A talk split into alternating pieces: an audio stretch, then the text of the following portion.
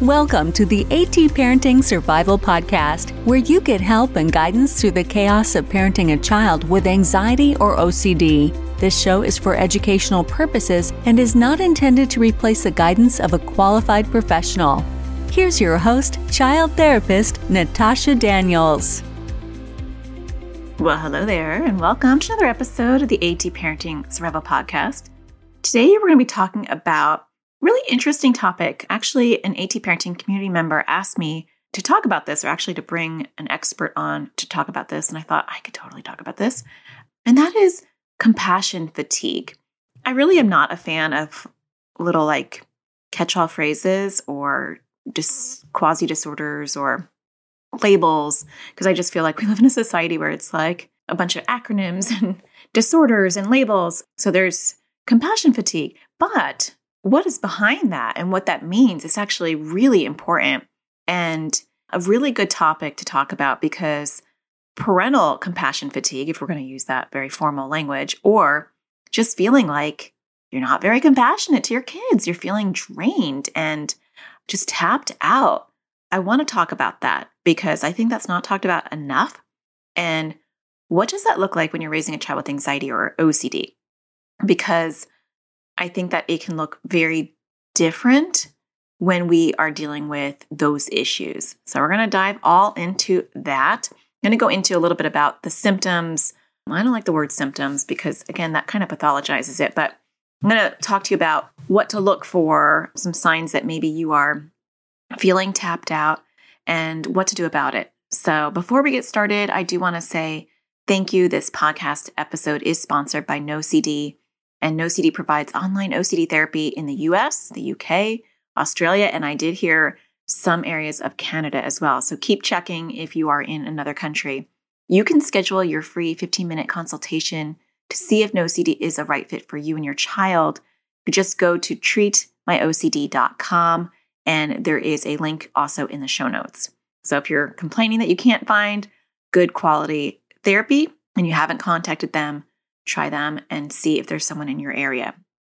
Okay, let's talk about this parental compassion fatigue. And I actually found a really interesting article on this from our small hours. I'll link it. It is a blog that I wasn't familiar with before, but I really like this article that they did on can moms get compassion fatigue.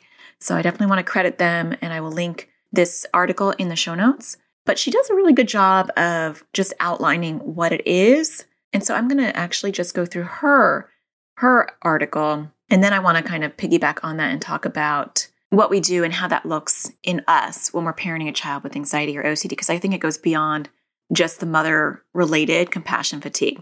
And so she talks about the compassion fatigue awareness project, lists a bunch of symptoms, and she, you know, listed the ones that were most relevant to a parent, such as excessive blaming, bottling up emotions, feeling isolated, excessively complaining, now, for those of us that, you know, go too far, substance abuse or alcoholism, compulsive behaviors, poor self-care, physical ailments, apathy, concentration issues, and mental and physical exhaustion. now, those are a lot of symptoms and they're all over the place, but it kind of gives you an idea. And she does have a list too, and I'm going to start with this because I found this really helpful.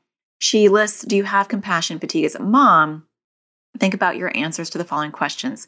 So I'm going to read these because I feel like it's a good launching point to dive into this conversation deeper in how it impacts parents who are raising kids with anxiety and OCD. Because we may think initially, I have plenty of compassion for my child. I'm not having a problem. I'm very compassionate. And we may not even want to admit to ourselves that we're tapped out and that it's very hard to have that empathy towards our child, to maybe have that awe and excitement about being a parent to to wake up feeling disillusioned and overwhelmed. All right, so I'm going to briefly read through her list, and then I'm going to go um, and break it down for us in a, in a more anxiety OCD related way. So she talks about: Do you feel anger towards your partner for not doing enough to help you with the children? Do you blame your partner for how difficult your day to day life has become? Do you feel resentment towards? Uh, actually, I'm going to like sprinkle a little bit of anxiety and OCD in her list. So I would add to that do you feel anger towards your partner because they're not helping you with your child who has anxiety or OCD? Do you feel anger towards your partner because maybe they don't see the same things you do or don't, you know, dive into the resources like you do? Do you feel resentful towards your child for being so needy? And I would add to that, do you feel resentful towards your child for not working on their issues and that you're, you know, at the helm and they're not taking responsibility or ownership?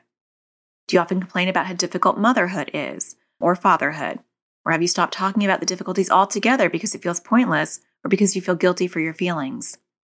Do you avoid interactions with other adults because the thought of it no longer brings you joy or feels like another uh, demand on you? And I would add to this for our issue because you're tired of hearing everyone else talk about how great their kids are or you know how typical they are and you're struggling with all these things or maybe you get advice that's not helpful and it's just tapping you out do you feel like you're drowning in the act of mothering and it's all it's all you have time or energy for? And i would add to that do you feel like you're drowning in the act of like being a therapist you know as a parent? And this isn't just for mothering it could be for fathering. Do you feel like you know, you're the anxiety and OCD police, or all you do is talk about approaches and you feel like you've lost that parenthood that you wanted or that you expected. Do self care actions such as showers or brushing your teeth, eating a balanced diet, and other basic basics feel like a chore? Do you do them anyway or go days between, even when you have enough time to quickly? Do you not do them? I think is basically what she's saying. Do you feel apathy, a lack of joy, have difficulty concentrating? Do you, and I think this is more an extreme situation, but this is where it can lead. Do you suspect you have issues with substance abuse or sugar or carb addiction, compulsive shopping, or other addictive, obsessive, or compulsive behaviors? Are your relationships with other adults difficult or deteriorating? Do you feel like the only relationship that matters are those that you have with your child? Okay, so that's her list. I will link our smallhours.com blog post on this in the show notes. I think it was a really good place to start. But I want to dive into how that impacts us. So now you kind of get an idea of like what we're talking about when we're talking about parental compassion fatigue. It's like severe burnout, but I think it goes beyond that. It goes to the core where we we don't enjoy our child anymore. And nobody wants to say that out loud. And I think that we need to say it out loud sometimes so that you can get validated. Every parent out there has probably had a moment like that or a period of time like that where they don't enjoy their child and they're just showing up because it's their parental responsibility. That is okay. That is human. It is very normal for you to feel done, for you to be tapped out, for you to feel like, I do not get any joy from you talking to your child. Well, not literally saying this to your child, but saying it in your head. I don't get any joy from this. It's like a pure responsibility. And there's nothing, there's nothing enjoyable about this. And not only is it not enjoyable, but I'm not having a lot of compassion for your struggles anymore because I'm done. That is okay. So I think the first thing is acceptance. Because if we fight that, very similar to our child's anxiety or OCD, when we fight anxiety or OCD, and we say, I can't have this anxious thought, or we say, I can't have this intrusive thought, right? We tend to grow it bigger. When we accept it first, yep, I'm having this anxious thought that says, you know, I can't go to this party because nobody's going to talk to me. Yep, my anxiety is showing up. Or, yep, I'm having an intrusive thought that I'm a bad person. Yep, my OCD is showing up. So when I accept those thoughts and then I decide what I'm going to do with those, right? What am I going to do with that thought? Am I going to go to the party anyway? I'm recognizing I'm having anxiety. I say, hello, thanks for showing up. I knew you'd be here. I'm going to still go to the party. Or I'm having this intrusive thought about being a bad person. Thanks for showing up. Knew you'd be here. But I'm going to say, yeah, I may or may not be a bad person. And I'm going to like go and ride my bike. So that's how we teach our children, you know, to accept these thoughts and then we work through them. We don't avoid them and we might refocus our attention, but we work through them. Same thing actually with grief. Um, you know, I'm in a lot, I'm in grief recovery. I don't think there's a recovery of grief, but I'm working through my grief. And it's the same thing in grief. It's like I have to deal with those feelings of feeling guilty or feeling like I should have, could have, would have. And I can't ignore them because if I don't work through them, they're gonna they're gonna be with me for the rest of my life. So I have to accept them and say it's okay. I'm gonna have those feelings. I don't I can't deny them. And so it's similar to it's similar to all those things. You have to first accept that you are not feeling compassionate. You're not feeling sympathetic to your child. You are human and you're having a human moment. You might be having a human year. You might be having a human extended period of time. And that is okay. When we sign up to be a parent, we don't know what we're signing up for. And so a lot of times I think compassion fatigue, I'm not a fan of that phrase just because I don't like catchy phrases like that. But we had an expectation of what parenting was going to be. And for a lot of us, this isn't what we signed up for. So we need to honor that. We need to honor ourselves and recognize that we had an image, a vision of what parenting would look like. And a lot of times, for a lot of different reasons, that image or vision just doesn't come to fruition. It just doesn't look what it doesn't look like what you had in your mind.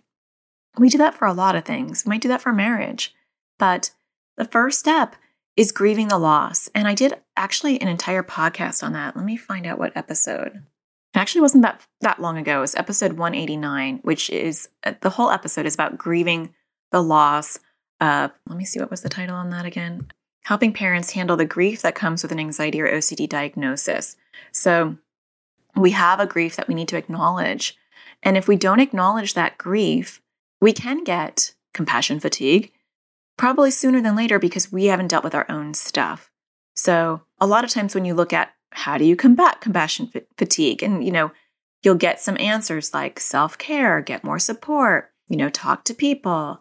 But I want to go deeper than that because I feel like it is a deeper issue. And it starts with Did you gr- grieve the loss of what you expected as a parent? I don't care if your child's 17 or 18 or 21. Did you grieve the loss of what you thought parenting would be and come to terms with what parenting is? And you might want to do some grief work around that, whatever that would look like for you.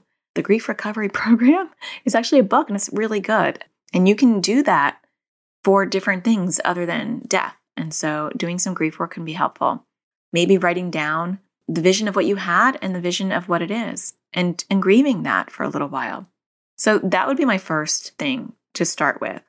The other thing I would want to talk about is looking at your expectations and reframing your thinking. So, do you have an expectation that your role as a parent is to always be empathetic and compassionate? And if you can't put yourself in their shoes, feel their pain, coming from a heart space, that you are a failure as a parent. Is that is that your belief system? And if that is your belief system, do we need to start with that? because there will be times where you will not be empathetic to your child's issues.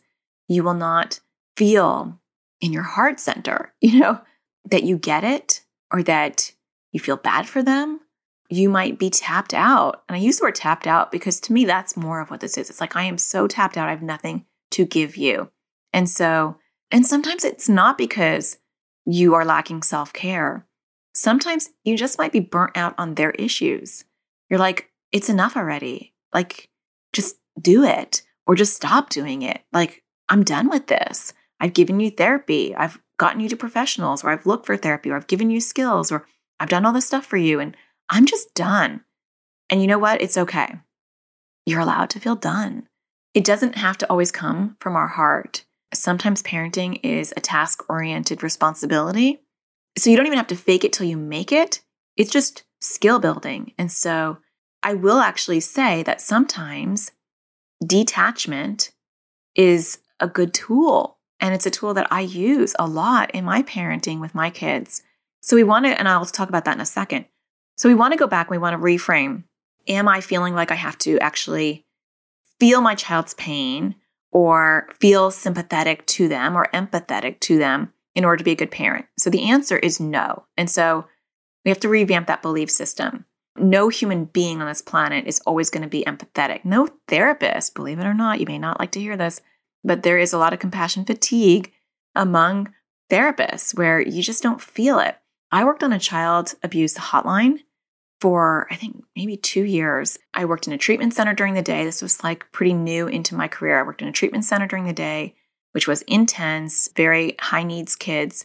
And then I worked a second job and I was like young. And so I would work a child abuse hotline all the way until I think 12 or 1 a.m. into the night. And so I was exhausted.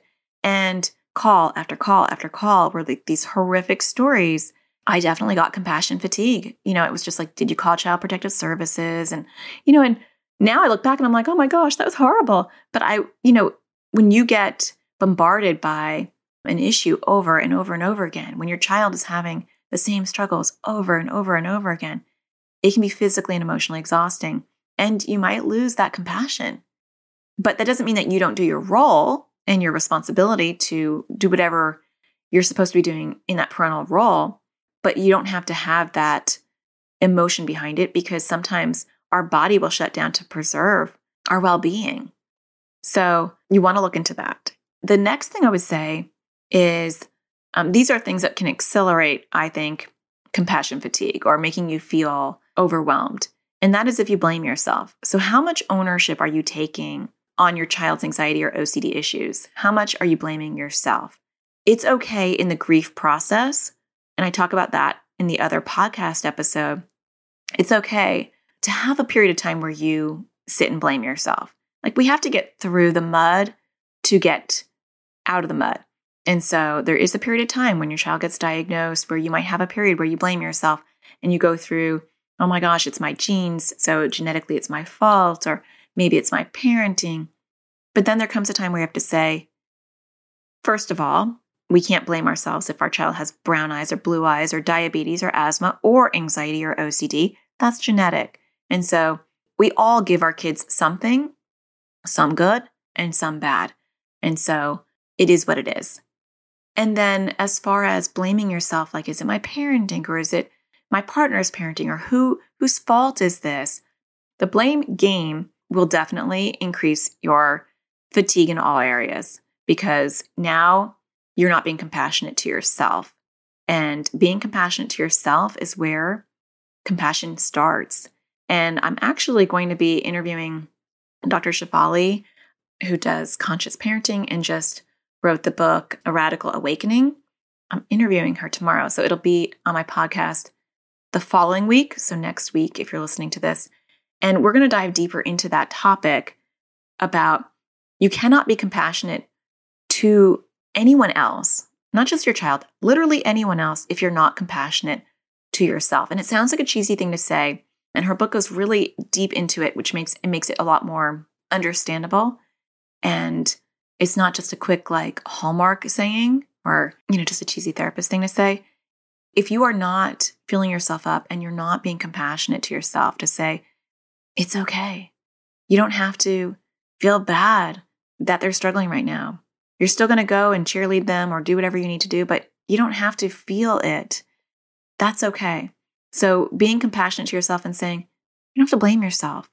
It's not your fault. It's not helping. Is this serving you? Is this serving your child? That's something I ask myself a lot lately in my new grief work. I ask myself, is this serving me or is this serving my soul? Is this helping expand my soul or is this actually crushing me? And that really actually does help me. So find your own thing. What will help you? Is this ex- is this helping you in your parenting? Is this helping you as a human being to blame yourself? How is this serving you? And when the answer is it's not serving me, it's actually exhausting me and it's making me feel even less compassionate for my child because I'm not being compassionate with myself, for starters. Secondly, I might be resentful of my child because if my child's not doing well, then I'm not doing well. And that kind of codependency of if my child's not well, then I'm not well, it can seem like a great can seem like a great parenting approach, but it's very unhealthy because we need to be the rock, we need to be the anchor. And just because our child is not doing well doesn't mean that we're not doing well. It doesn't mean that we're failing as a parent. It doesn't mean that, you know, we're just bombing at this thing and that their decompensation or their the acuity of their anxiety or OCD is our fault. That's not the case. And when we blame ourselves, what we do is actually fatigue ourselves and um, we're not being compassionate to ourselves. Therefore, we have less compassion for our child because their failure equals our failure, which equals resentment, right? So, a lot of this is reframing your thinking and really tapping into how am I viewing this? The next thing I would say, as far as reframing thinking, is are you looking too far into the future?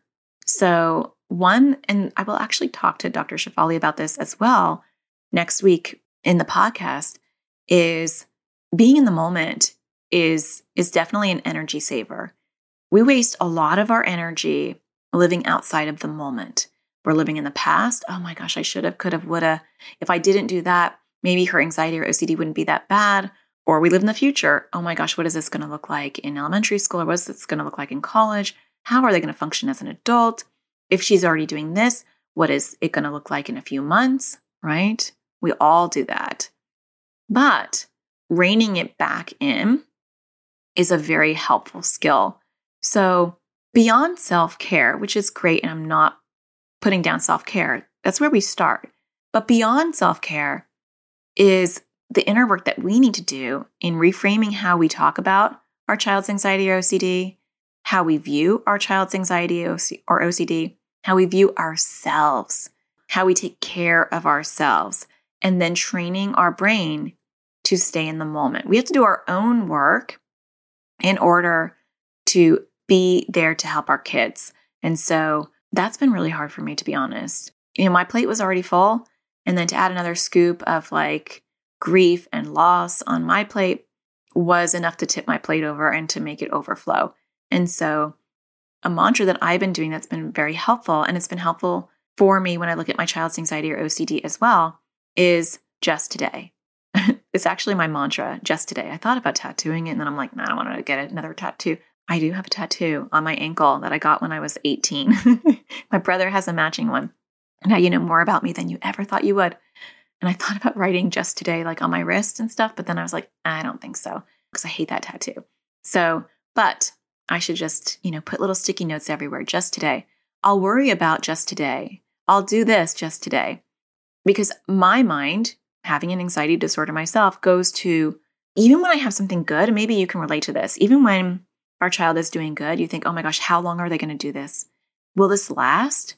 And so we worry about it getting worse. Oh my gosh, what if they, you know, what if they can't go to school when school opens again? Or what if they can't do this? And then when they do it, we don't sit there and celebrate. Well, some of us do, but a lot of us don't.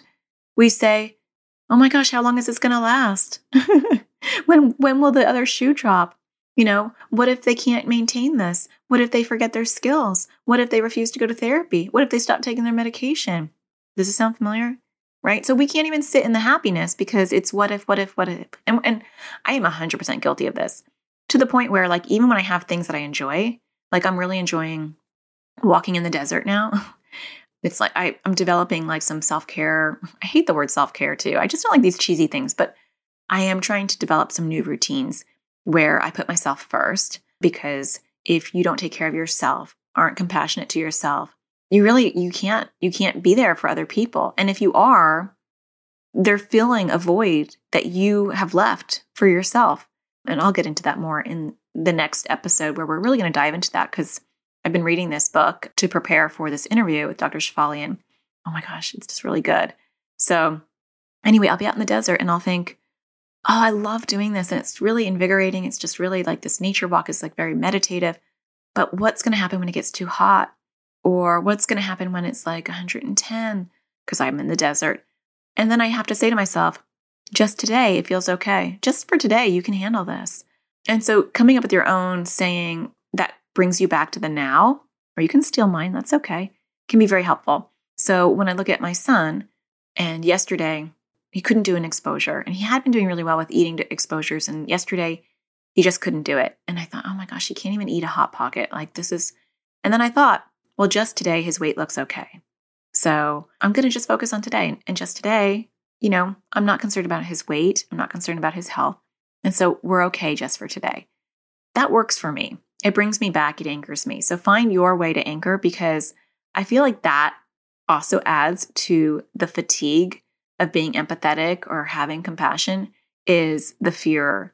The fear can paralyze you. So look at that and rein that in. The other thing I would say, um, separate from reframing your thinking. So, a lot of what I've been talking about today is reframing your thinking. I'm a cognitive behavioral therapist. So, you know, I love to attack the thoughts, you know, address the thoughts, reframe the thinking. I really feel like that goes a long way. And then I want to talk a couple, uh, I want to talk about a couple of things to take action on as well. And that, you know, it does go into the just the very obvious state of self care.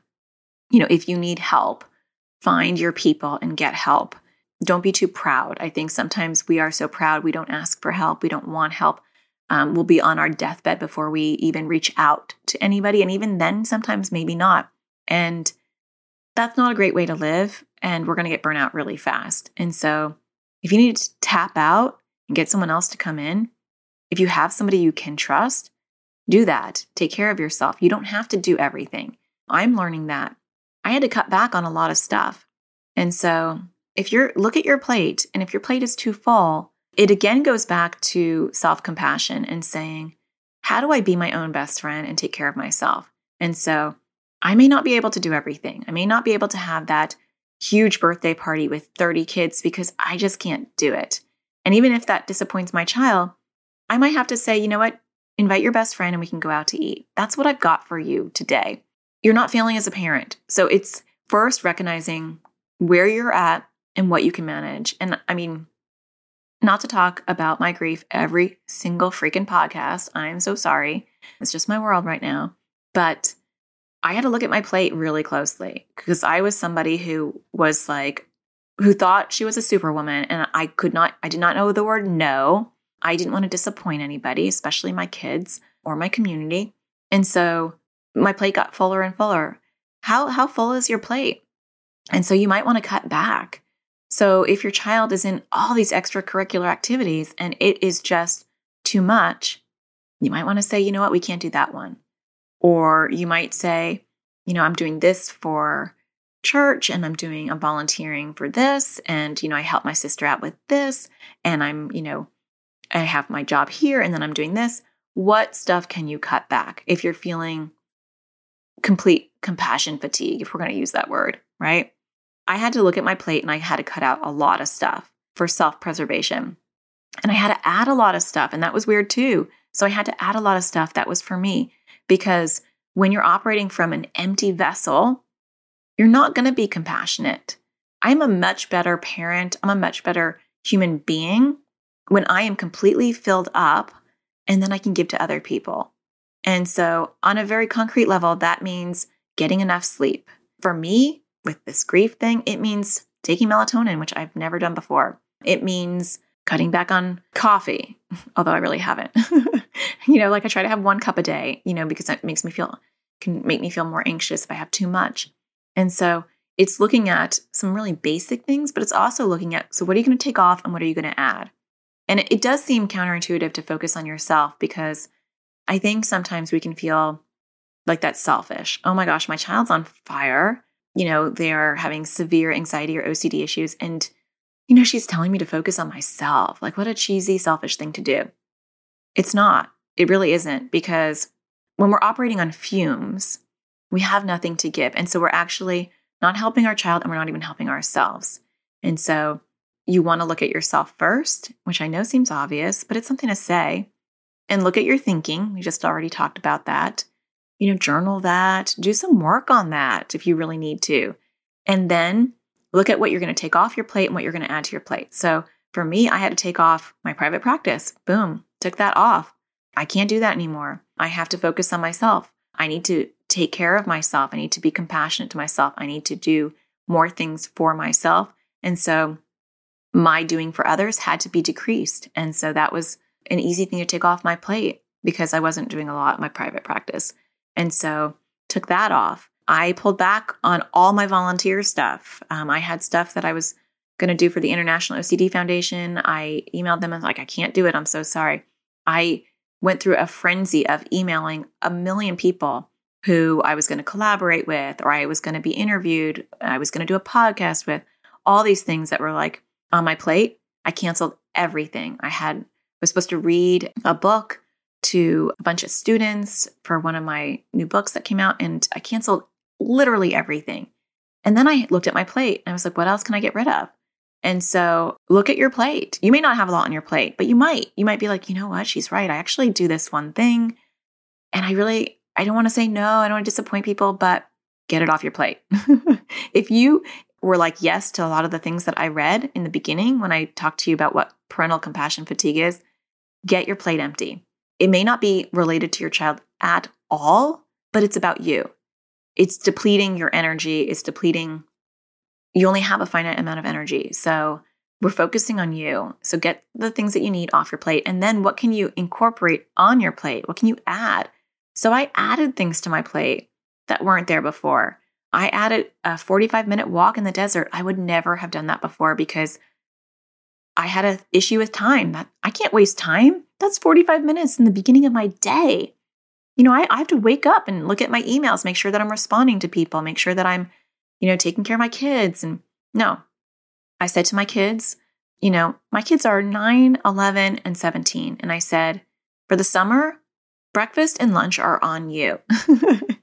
they are old enough that they can make their own meals. Am I a bad parent? No. I need my kids to step up. It fosters their independence. It fosters their ability to have self efficacy and feel like they can take care of themselves. It's a win win. Um, if I felt guilty about that, I have to work on my belief system and say, What's what story am I telling myself that makes me feel like a bad person and a bad mom if I'm not making my kids breakfast and lunch every day? And I'm going to reframe that. Whatever story that is, I'm going to rewrite that story because that story is not serving me and it's actually not even serving my kids. So, what things are we doing for our kids that we can take off our plate? And when they wake up and they say, especially my nine year old, Mom, can you make me breakfast? Breakfast and lunch are on you, dinner is on me. That's my job. My job is to make you dinner. I will make you dinner every night. You will never have to think about what you're going to eat for dinner but breakfast and lunch are on you. And so we want to look at those type of things, what tasks we do. That's taken off my plate and added to their plate. So I added the walk and I actually added an evening routine. I don't know how long it will last. And that's my whole what if, right? Whenever I have anything good, I say, How long will I do this? I'm always creating new habits and then I never stick with them, right? That's the negative voice. And so I'm cognizant of that and I'm I'm recognizing that. Thank you for showing up again. Oh, I call my anxiety Pero. So thank you, Pero, for showing up and trying to like take away, you know, or worry about, you know, the good things that I'm doing for myself. But just for today, I am going to go for that walk. And just for today, I'm going to do my evening routine. I'm not worried about if I can maintain it. I'm not worried if I'll do it forever or what I'll do if I travel. Just for today, I'm going to do it. And so that mantra really serves me. And I hope you can find something like that that can help you. And so at night, lately, since my husband has passed away, I have an evening routine that, you know, I light a candle by my bed and I meditate for a little while. Sometimes I listen to like some music and then I go to bed. I used to just stay up and watch Grey's Anatomy. I can't watch that anymore. It's too triggering for me. And so I'm aware of the things in my life that are triggering. I can't watch all my favorite shows anymore because ironically all my favorite shows were about grieving w- women. It's so it's so crazy.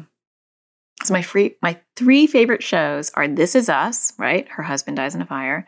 Grey's Anatomy, well, the main character, like you know, her, she's a widow. A Million Little Things. Her husband killed her killed himself. So it's so bizarre that like my three favorite shows involve widows. Yeah, so I can't watch TV anymore. So knowing knowing what kind of taps you out, like it's really about being in tune with yourself because like I'm aware enough that I can't even watch TV shows because it's too triggering. And so knowing what kind of fuels you up and what depletes you is really, really important. So that was a lot of different information. And I want to talk about one last thing actually before I wrap this up. And that's detachment. And that is another thing that I'm going to try. I have a very short window of time to talk Dr. Shefali. So we'll see how much I get in there because I think I am only allowed to talk to her for 20 minutes. So we'll see how that goes. But detachment is is kind of like a bad word to some parents out there who are, you know, doing a lot of attachment parenting. And so detachment sounds like like it, it sounds like a four-letter word. We don't want to detach from our kids. That's like the opposite of what we think of when we think of positive parenting or attachment. And I'm not I'm not really into boxes and uh, labels of parenting styles. Um, I'm always like, you do you, I'll do me. Let's let's just all do our own thing. It's okay. That's just my stance. But when when it comes to raising a child with anxiety or OCD or other th- areas of our life, which I'll try to talk about with Dr. Shefali, detachment is a really important tool. I detach from my child's journey, um, and I talk about this a lot, especially in my free self care series that I do twice a year. Is I have a healthy detachment from my kids.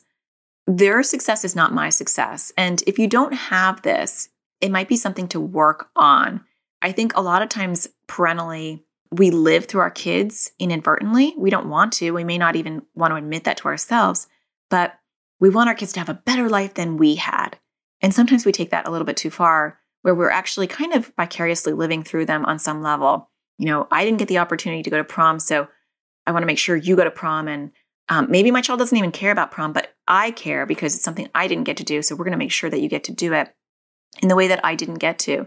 And so sometimes we are so we're so tied into our child's successes that their failures seem like our failures, their wins seem like our wins. And it's not a healthy way to be in general, but it's definitely not helpful when our child has anxiety or OCD because their anxiety or their OCD is not our anxiety or our OCD. And it can be because many of us, um, you know, the apple doesn't fall far from the genetic tree. And so a lot of us have our own anxiety and OCD issues that are triggered by our kids. And I'm sure I've done a podcast on that somewhere. I don't know what episode, I'm sorry. But you want to be in tune with that. So it's not it's not that these things are a bad thing, but it's something that we want to be aware of and we want to work with. You know, it's like a piece of clay that we want to mold in maybe a different way than how it is currently. So I look at my kids and I see their anxiety and OCD issues. And um, sometimes I'm empathetic, sometimes I'm not. I'll give you an example. I'll end with a really juicy throw Natasha under the bus story of how I was not empathetic recently, make you feel better. but I also recognize that I do not have the power to catapult my kids' lives in the way that I want them to go. I don't get the say in how successful they are in life. I don't get a say in how well they combat anxiety or OCD. I don't get that choice. My job is to coach them. My job is to connect them to appropriate help, whether that is through a therapist or through a book or through skill building or through recreational activity. My job is I'm their life teacher. You know, and you've heard me say this before if you've listened to me. When we try to talk to our kids about discipline or whatever, I'll say like I'm your life teacher. Like my job is to to help help you help yourself. I will help coach you, but ultimately I can't get on the field and play the game for you. Or if we use the car analogy, which I use a lot, I can't grab the steering wheel and drive the car for you. In fact, if I do that, we're both going to crash right? I'm not going to have compassion for you, and you're not going to do better anyway. And so we're both crashing. Can't grab the steering wheel. I can't grab my, your foot and push it on the gas. It just won't work. I can do that in the short term, right? I can manhandle my child and say, You're going to do this. But long term, it's not going to work. They're going to be resentful. And maybe I need to do that in the short term, but long term, it's not going to stick because ultimately, at the end of the day, they are in charge of their own life. They are in charge of their own success.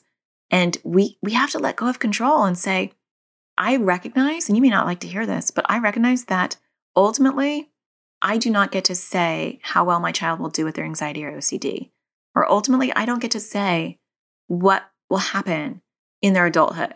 You know, I am a coach and I'm going to try my best to coach them in the best way possible, give them the best tools possible, do my role as far as how I interact with you, you know, know what I, you know, not accommodate your anxiety or OCD, or know when to pull back and when not to. I'm going to study my own stuff, but also I'm going to give myself some grace and know that I'm human and there's going to be times where I'm going to lose my cool, I'm going to snap. That's fine. That's actually building resiliency because you're not going to always be dealing with people who are going to treat you with kid gloves, right? We're going to have people who are going to rock your boat. And sometimes I'm going to rock your boat because I'm human, and that's okay. It's all part of the life lessons um, this messy life that we're in. And so, detaching from the expectation that I have more power than I really do in the trajectory of my child's success with anxiety or OCD is important to recognize. You don't have all the power you're giving yourself. You are one small piece of the puzzle. There are other pieces of the puzzle that you don't get to control. You don't get to control their neurotransmitters or their physiological state. You don't get to control um, their ability or motivation to work on things, or their aha moments, or their fragility, or their bravery. You don't get to control those personality traits that that are are with them. All you get to control is how you handle it, and it doesn't have to be from an empathetic, compassionate stance. My kids would really not know necessarily when I'm feeling for them and when I'm not because my words are the same. You know, do you want to do an exposure? Do you want to earn a point? My emotions are checked out. I'm skill building. I'm a teacher. Some days I want to show up, some days I don't. Some weeks I don't, some months I don't. And some years I'm really into it. But my kids don't know the difference because I'm skill building. And so my words are the same. I'm not crying with them.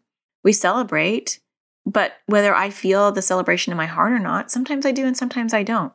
And that is okay because a teacher still shows up for their job whether they're excited about teaching or not. Um, the students don't know any different, right? I don't own the success and the grades of my students. I'm just there to teach. It's the same thing. I know that's hard. I know you're probably like, yeah, yeah, yeah. Easier said than done, Natasha. I get it. But detachment is key. We have to detach from our child's overall success in the sense that we have any control over it. I hope that makes sense to you. Um, because you can say, I'm not going to detach. Their success is my success and their loss is my loss because they're my child and I can't separate it. But what you're not realizing is that regardless of whether you want to admit it or not, you don't have control. And so that's going to tap you out pretty fast because it's going to get bumpy. You know, it's like watching your stocks long term. they're going to go up and they're going to go down. You better not watch them because it's going to get bumpy. Same thing with our kids' success. It's going to be bumpy. They're going to be good periods and bad periods. And um, it doesn't mean that you become complacent and you don't do your part. Your part is to be a coach, to support their skills, to be very educated in anxiety and OCD, um, to encourage exposures or whatever you're doing at home. But it doesn't mean that you have to be so emotionally invested in it that you are enmeshed and that you are literally feeling their their loss and their struggles and their pain and their discomfort because if you are you won't be a good coach right so that detachment is something to work on and it's a process it doesn't happen overnight and there are good times and, and bad times with me too. I think I can detach a little bit easier with my kids because as a therapist, I had to detach. Uh, I've done a lot of stuff in my life where I've had to detach. And I think I had a childhood that taught me to detach in an unhealthy way. Um, so we have to be careful with that too. We don't want to over detach to the point where we are numb and we don't soak up our kids or soak up our life in a way. And if you are feeling that way, if you are feeling like you are so devoid of a of emotion and everything is numb and you were checking off all the boxes when I when I read the symptoms of compassion fatigue in the beginning of this episode. Seek out your own help. Like definitely get your own mental health support. There is nothing wrong with that. It, it goes back to me talking about filling yourself up with that compassion and getting yourself, you know, getting the things off your plate you don't need and adding new things to your plate. And maybe you need a scoop of therapy on your plate. And so add that because that's important. Because when we're too checked out, that's a problem as well. So the extremes of any sort are a problem. I often do not have compassion for my kids. Now, that doesn't mean that I don't show up as a coach or as a parent, but I often don't have compassion, especially if it triggers my own issues. And so I was going to throw myself under the bus before we go. That's always fun.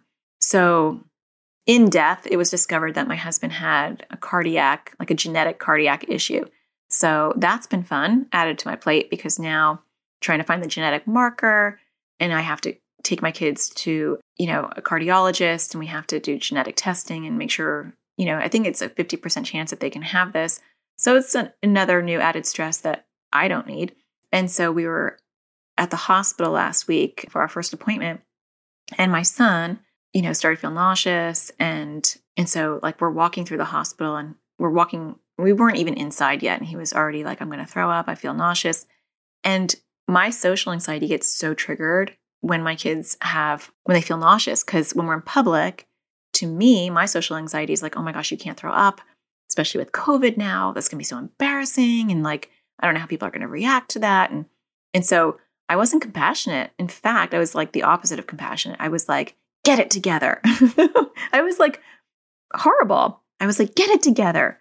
You know, like, you need to just pull it together. You're fine. Like, I said, all, I wasn't even a coach. Like, it was beyond not compassionate. It was like the anti coach showed up. Um, and eventually, I like got myself in check because I realized this is my social anxiety and I'm barking at him. And so I said, Do you want to sit at the bench first? And I moved more into coach mode. Was I compassionate? No. Did I feel compassion? No. I was annoyed. I was angry. I was tired. I was sick of like having to deal with the panic and the throw up fears and all that. So we sat on the bench um, and I didn't say anything because I knew if I said something, it wasn't going to be nice. And so I just sat there and I said, Are you feeling any better? And he's like, Yeah, I'm feeling better. And we walked in and he was fine the rest of the time. But that was a beyond non compassionate moment. Now I did go back later, like I think like a day or two later, and I said, I'm sorry that I was rude to you when we were in the hospital. I want you to know that, like, you know, when you say you're going to throw up, it triggers my social anxiety, and it's something I have to work on. So I do try to come back if I'm like, not that I'm not compassionate, but if I'm nasty, then I feel like there's a learning lesson there for both of us, right? So coming back and circling around, sometimes it takes me a day or two to to feel even compassionate enough to do it. Sometimes I'm still angry enough that I won't want to come back and circle around and fix it. But I did in this time, in this moment, in this episode. I felt compassionate enough to come around a day or two later and I said, That was my social anxiety. You know, I know that was not very kind hearted of me and I know I was impatient with you. And I just want you to realize that it was triggering for me. And that's not an excuse, but I just want you to know what was happening with me at that time. And I can't promise you that it won't happen again. I think that's key too, is like it's good to be human and say, I, I'm going to try, but I can't promise that I won't sometimes act like that again because I'm human too. We're actually showing our kids that it's okay to be imperfect, that we're imperfect, we're perfectly imperfect, and that we are um, that we're human, and um, that we have compassion for ourselves. So you know, watch how you talk about yourself to your kids. You know, I wasn't like, I'm sorry, I was horrible. I'm a horrible person. I'm a horrible parent. That was a horrible parenting moment. It's like I'm working on my own stuff, you know, and I have to work on my triggers and and working through those issues. So even speaking in a compassionate way about ourselves when we are apologizing. So I hope that you found this episode helpful. I know I kind of went a little bit all over the place in different ways to kind of address your compassion fatigue. I just want you to know that if you're struggling with that, you're not alone. I think many of us in the trenches of raising a child with anxiety or OCD, many, many of us have that and we'll have that. And if we don't have it now, we, we could have it. And if we don't have it currently, we can get it again. It's okay. So I hope that you are finding a benefit from my podcast. I hope you check in next episode. I think that's going to be a really good one with Dr. Shefali. Um, she wrote Conscious Parenting and a whole bunch of other amazing books. Um, and uh, you'll hear my interview with her on her recent book, Radical Awakening. And if you are enjoying the podcast in general, please feel free to hit a star on iTunes or wherever you rate your podcast. It does really help the show. And if you have an extra second and want to leave a comment, I love reading those. And it's really helpful for other parents too. So I hope that you find the sparkle in everything you do. And I'll talk to you again next Tuesday. Take care. Thank you for listening to the AT Parenting Survival Podcast. To get additional support raising a child with anxiety or OCD, visit Natasha's online school of on demand classes at atparentingsurvivalschool.com.